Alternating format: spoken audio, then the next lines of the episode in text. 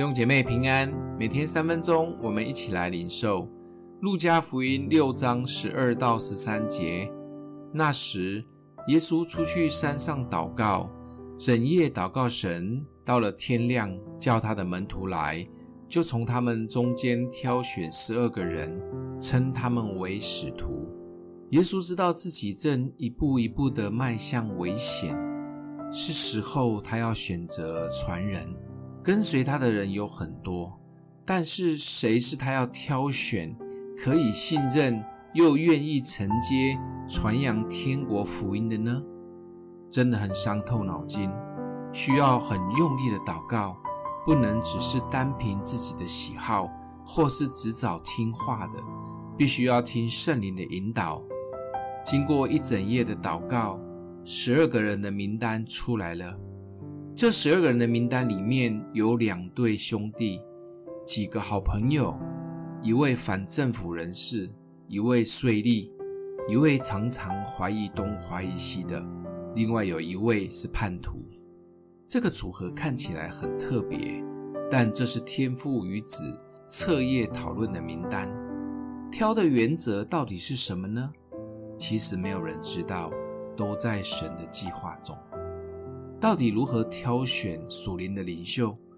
有人说，第一个原则是要有能听的耳，讲白话一点就是听话。真的吗？耶稣的大弟子彼得就是冲动派的意见领袖，其他的几位门徒也是各怀鬼胎，随时都想当老大。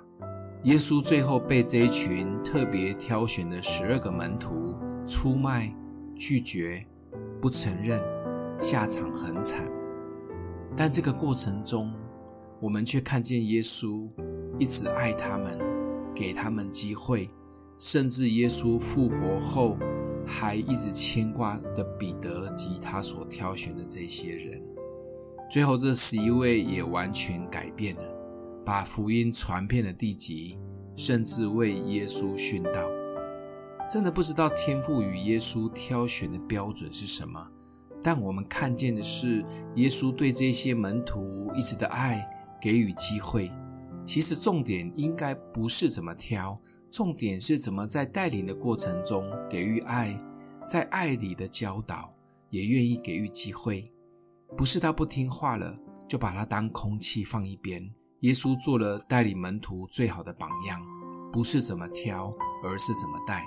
想一想，我们是否有一套挑选领袖的标准呢？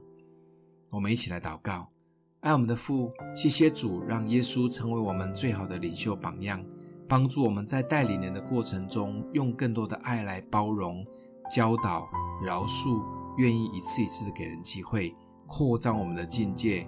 谢谢主，奉耶稣基督的名祷告，祝福你哦。